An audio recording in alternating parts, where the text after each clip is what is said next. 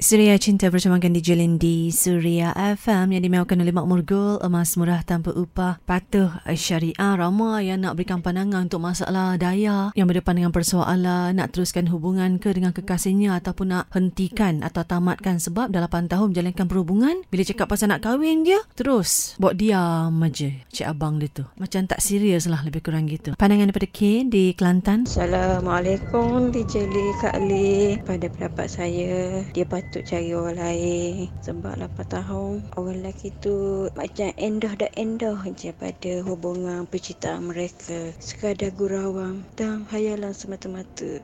Kesian. Sekian terima kasih. Assalamualaikum DJ Lin. Saya Ira daripada Kelang. Hidayah tadi tu kan Dia kena move on Dia kena bagi peluang dekat orang lain. Sebenarnya Apa yang Jadi dekat Hidayah tu Lebih kurang je pernah jadi dekat saya. Saya kawan dengan orang ni dah 4 tahun dari Jelin. 4 tahun saya kawan dengan dia.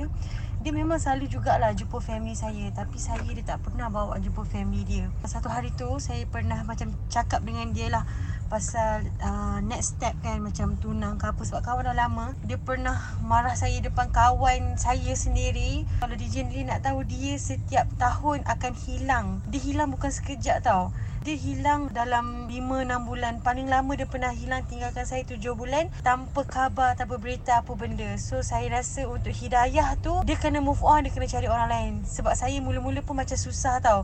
4 tahun kita dengan dia kan? Tapi bila saya fikirkan diri saya Yang saya rasa dia tak serius pun dengan saya And then dia minta peluang lagi dekat saya Tapi saya dah tak boleh.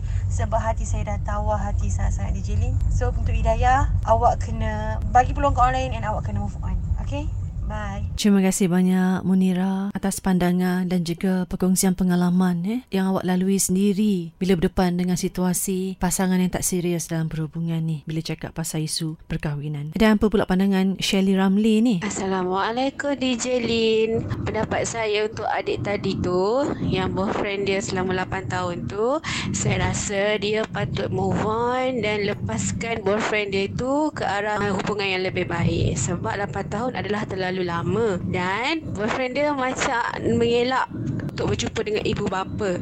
Kalau tanpa sebab yang tertentu, tanpa sebab yang kukuh, saya rasa maybe boyfriend dia tu tak mahu hubungan yang serius. 8 tahun adalah terlalu lama.